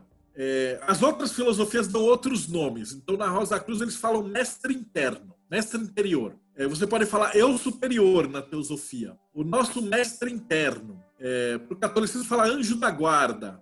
Então, cada grupo que você for estudar vai te dar um nome. É, e ele parece uma outra pessoa porque a gente está muito próximo de Malkuth. Então, é, é, o Márcio Lupion falava que o seu sagrado anjo guardião é você mesmo, só que no futuro. Então, como ele já é, ele é no futuro, para você que é um pirralha, você se olha no futuro, ele parece um grande anjo. E ele falava que a coisa ficava muito doida, porque o seu anjo guardião ele vai reportar para uma outra entidade que chama Sagrado Arcanjo Guardião, que é o Sagrado Anjo Guardião do seu Sagrado Anjo Guardião. E spoiler, o Sagrado Arcanjo Guardião é você, daqui muito tempo de experiência. E aí é que a coisa fica muito louca, porque não, não existe tempo. Então, como é que faz? Como é que o Sagrado Anjo Guardião é você no futuro se não existe futuro? Aí a coisa fica muito doida. Aí você pergunta para ele e fala assim, mas como é que é isso? Aí ele fala assim, ah, Zifio, do lado de cá é fácil. Aí onde vocês estão é que é difícil de entender. Mas a pegada é que o, seu, o Sagna, ele, ele é você no outro ponto do tempo e espaço. Uh, uma analogia que eu posso fazer é a seguinte. O Sag é o cara que está jogando videogame. A gente é o Mario. Então, enquanto o Mario está correndo, pulando, tentando salvar a princesa, caindo no buraco, batendo nas colinhas, ele não sabe que ele, é, que ele não é o Mario. Ele acha que ele é o Mario. Quando termina o jogo, é que você percebe que, na verdade, o Mario está sendo controlado pelo jogador. Então, na real, dentro dessa filosofia budismo tibetano, nós somos os jogadores, nós somos os caras no sol, os caras de Sansara. E nossas encarnações dentro de Maia são personagens de videogame na qual a gente tem que, que cumpriu uma missão, que é aprender alguma coisa. Aprender o quê? A tal da verdadeira vontade. Ah, qual é a verdadeira vontade? É a sua essência dentro do universo. Então, o anjo, ele não tem verdadeira vontade. Ele é Ares. Ele é uma força da natureza. Enquanto a gente está em Malkuth, a gente pode experimentar uma infinidade de possibilidades. Mas quanto mais a gente sobe na nossa árvore da vida, menos possibilidades a gente tem. Quanto mais perto da sua verdadeira vontade, menos escolhas você tem. É, a gente costuma falar que quando você está longe da verdadeira vontade, você não sabe se você presta vestibular para veterinária, arquitetura ou direito. Mas uma vez que você sente que você nasceu para ser advogado, você nem cogita de prestar veterinária ou, ou qualquer ou arquitetura. Então, quanto mais perto da sua verdadeira vontade, menos escolhas você tem. Mas mais feliz você é. É um paradoxo. Oh, excelente pergunta. Felipe fala: existe necessariamente uma posição para os elementos do altar? Não. O altar, inclusive, pode ser pendurado na parede. Então não existe. Esse negócio de colocar ao norte, ao sul tal, faz parte de uma ritualística e tal de conexão com a egrégora. Mas o seu altar pessoal é pessoal. Você vai arrumar de modo que ele fique mais agradável para você. Então, se você, ah, eu quero misturar tudo, tá joia? Ah, eu tenho um objeto que ao mesmo tempo é emocional, mas também é material. Maravilha, põe lá no meio. Não existe, não pode num, num altar. Se você tiver uma intuição e falar, porra, vou colocar isso aqui, pode colocar que tá certo. Era uma coisa engraçada, eu vou contar outra historinha. O, o monge estava andando num, por, por, uma floresta e de repente ele viu uma casinha iluminada. Assim. A floresta era trevosa, escura, cheia de demônio. Mas naquela casa, ela, a casa era toda iluminada e não tinha nenhum mal ali dentro. Aí ele entrou lá para conhecer a dona da casa e era uma velhinha. Aí a velhinha fala, ah, é que eu rezo há tantos anos, eu rezo ali e tal, assim, assim, assado. Daí o monge falou, ah, que legal, vamos rezar e tal. E aí a velha começou a rezar tudo errado. E aí o monge pegou e corrigiu e falou, não, senhora, você está pronunciando errado, é assim, assim, assado. Tem que fazer desse jeito. A mão é assim, o pentagrama é assado e tal. E aí ele ensinou a velha a fazer o pentagrama certo. Aí ele foi embora. Na semana seguinte, ele estava vindo pelo mesmo caminho e tudo em trevas a casa da velha tudo preto, cheia de demônio pendurado no lustre. E aí ele entrou na casa e a velha fazendo o ritual certinho. E aí hoje se iluminou e falou: Não, minha senhora, o jeito que a senhora fazia que estava certo. Pode voltar para outro jeito. E aí a velhinha fez do jeito errado e aí a casa iluminou de novo. Porque o que vale é a força de vontade. Então o altar ele tem que estar tá gostoso e agradável para quem faz o altar, não para quem está vendo de fora. Então, conhecer alguma coisa da vida passada, ele pode eventualmente te ajudar se você está com algum problema que não está bem de resolver. Eu já falei, eu não recomendo, porque geralmente quando você vai.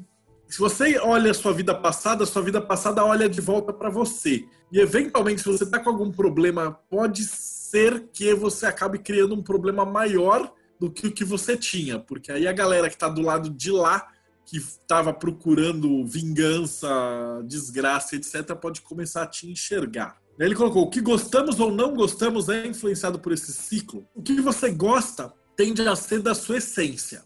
Se é alguma coisa que você genuinamente se sente bem, é alguma coisa que está vibrando de acordo com a sua, com o seu chakra, com a sua essência, com a sua aura, etc. Então faz parte disso aí. Então músicas que você gosta, músicas que lhe são agradáveis, também fazem parte disso. É, imagens, fotos, filmes, tudo, tudo aquilo que você é, o conjunto das coisas que você é, reverberam também nesse sentido. E pode até servir de pista aí, de repente. Falangeiros de orixás é equivalente a anjos? Não.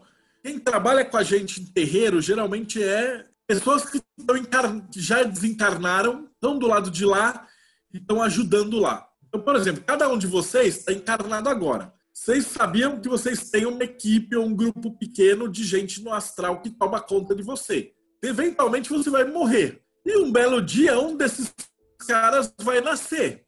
E aí você vai ser o anjo da guarda desse cara. E os falangeiros de orixá costumam ser pessoas dessas egrégoras que trabalham junto com terreiros. Tá? Já o anjo, não. O anjo é uma força da natureza. Então ele nunca foi humano, ele nunca encarnou e ele é o espírito puro daquela energia. Então, ele é o espírito da liderança, o espírito do empreendedorismo, o espírito da administração. Carrega consigo isso daí. Por outro lado, ele não tem livre-arbítrio, ele só faz aquilo. Ele é aquela energia. Então, o anjo de cura, ele é cura. Ele não sabe fazer mais nada, ele só cura. Então, eles são energias primordiais. É o mesmo, mesmo não.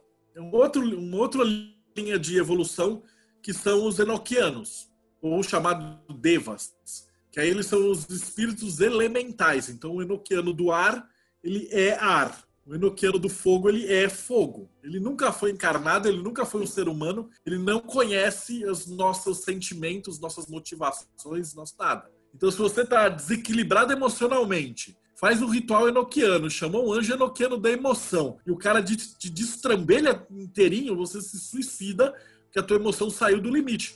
Mas para ele não interessa, ele, ele faz o que ele tem que fazer. Então ele é, ele é aquilo que ele é. E a contraparte negativa também. Os, dos anjos você vai ter os demônios, né? Uh, os clifos e os goestos, eles trabalham nisso daí, eles também são. Rafael, encontrar a sua verdadeira vontade de executá-la é alinhar com o Dharma. Isso. O Dharma é aquilo que você se propõe a fazer. E o karma é a sua conta bancária que fica positiva e negativa conforme você vai fazendo merda ou vai ajudando os outros. É um negócio engraçado que karma não é punição. Tipo, karma não é aquele negócio da igreja católica. Aí, se você não se comportar, o karma vem e te faz mal. Não é assim que funciona. O karma, ele é uma consequência de atos. Então, se eu empurro esse potinho para lá, ele vai para lá. Se eu chego para uma pessoa e xingo essa pessoa, essa pessoa não vai mais gostar de mim. Então, para cada ação, ele cria uma reação equivalente. Essa reação pode ser eh, equilibrada ou não. Eu fico todo dia xingando meu vizinho. Aí ele é um cara super paciente. Aí de repente meu vizinho se muda, no dia seguinte entra um mafioso de vizinho. Aí eu saio lá fora e xingo o cara, ele vai me dar um tiro. Aí eu falo, porra, que reação absurda, tomei um tiro. Mas não é, você tá fazendo um efeito. O universo vai te devolver, vai te devolver o resultado daquelas ações. Então isso é o, é o cara. Eu vou ver se eu consigo pegar um, um professor de budismo pra gente fazer um bate-papo para ele explicar Karma e Dharma, as, as diferenças. Se o Dario faz isso com a gente. Então o anjo é a mesma coisa que o orixá? Não o anjo, ele tá. Deixa eu ver se explicar. O orixá, ele tá mais conectado com a natureza. Ele é, ele é uma entidade mais telúrica. E o anjo, ele é uma entidade mais astral. Eles são mais ou menos parecidos, mas o orixá, ele, eu acho que ele é mais próximo do ser humano. Tem alguns orixás, os encantados, eles nunca encarnaram, eles, eles são forças da natureza. Mas os, os anjos, eles são, eles são muito distantes do ser humano.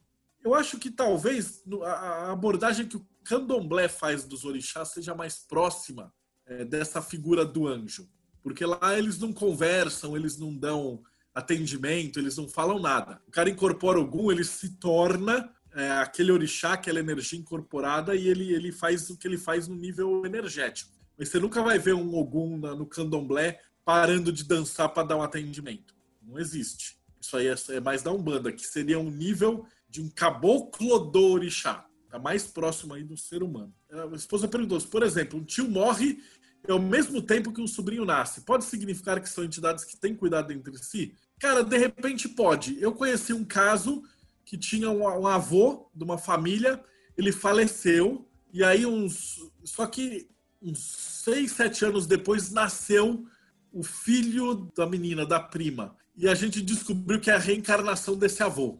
Então, às vezes, no núcleo familiar, pode ser que um tio né, ele, ele retorne para aquela família, tá? Não é incomum. Mas não, não é uma regra. Não existe regra no mundo espiritual. Não dá para cagar regra. É, é, literalmente é um fractal gigante, onde cada caso da, uni, da humanidade é um caso.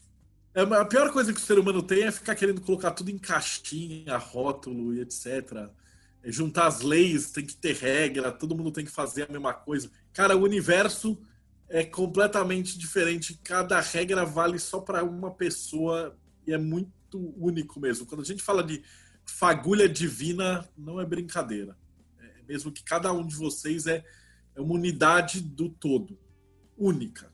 O Dalai Lama falava: o correto na Terra seria ter 7 bilhões de religiões diferentes, desde que elas vivessem em paz do vocabulário teosófico. Os anjos são da linha evolutiva dévica, exatamente. Os elementais estão no nível de consciência de nós humanos. Não, os, os elementais, você vai, ter, você vai ter os devas, que são os, os chefes dos elementais, estão mais próximos dos enoquianos, eles não são humanos. Os elementais também, eles fazem coisas da natureza, tipo fazer a árvore crescer, é, fazer a... São coisas muito mais fora do nosso limite material, pouco menos de consciência. É mais os espíritos que trabalham com a gente. O Evangelho de Orixá dessa mesma forma é, não fala nem dá consulta, apenas soltam brados para trabalhar o larígeno e dançam e fazem os movimentos para trazer aquela folha para o terreiro. É, no candomblé, quando o orixá vai dançar, que ele está dançando ali não é bem uma dança, ele está movimentando um furacão no astral, às vezes para fazer uma limpeza, para conduzir uns espíritos. Então eles trabalham muito do lado de lá e não e realmente não conversam com a gente. Então não existem corporações de orixá na Umbanda, não. O que existe é a incorporação de uma forma do, do, do orixá. Então é, é um caboclo, um preto, preto velho, você não tem incorporação do Ogum. Você tem a incorporação de um caboclo de Ogum, de um Exu de Ogum, de um preto velho de Ogum e assim por diante. Então é uma, uma, uma versão mais próximo do ser humano, que é para ele poder, inclusive, falar nossa linguagem. Né? Alguém tem mais alguma dúvida? Ficou bacana? Então, brigadão, gente. Valeu por ter vindo. Abração. A gente fala lá no Telegram.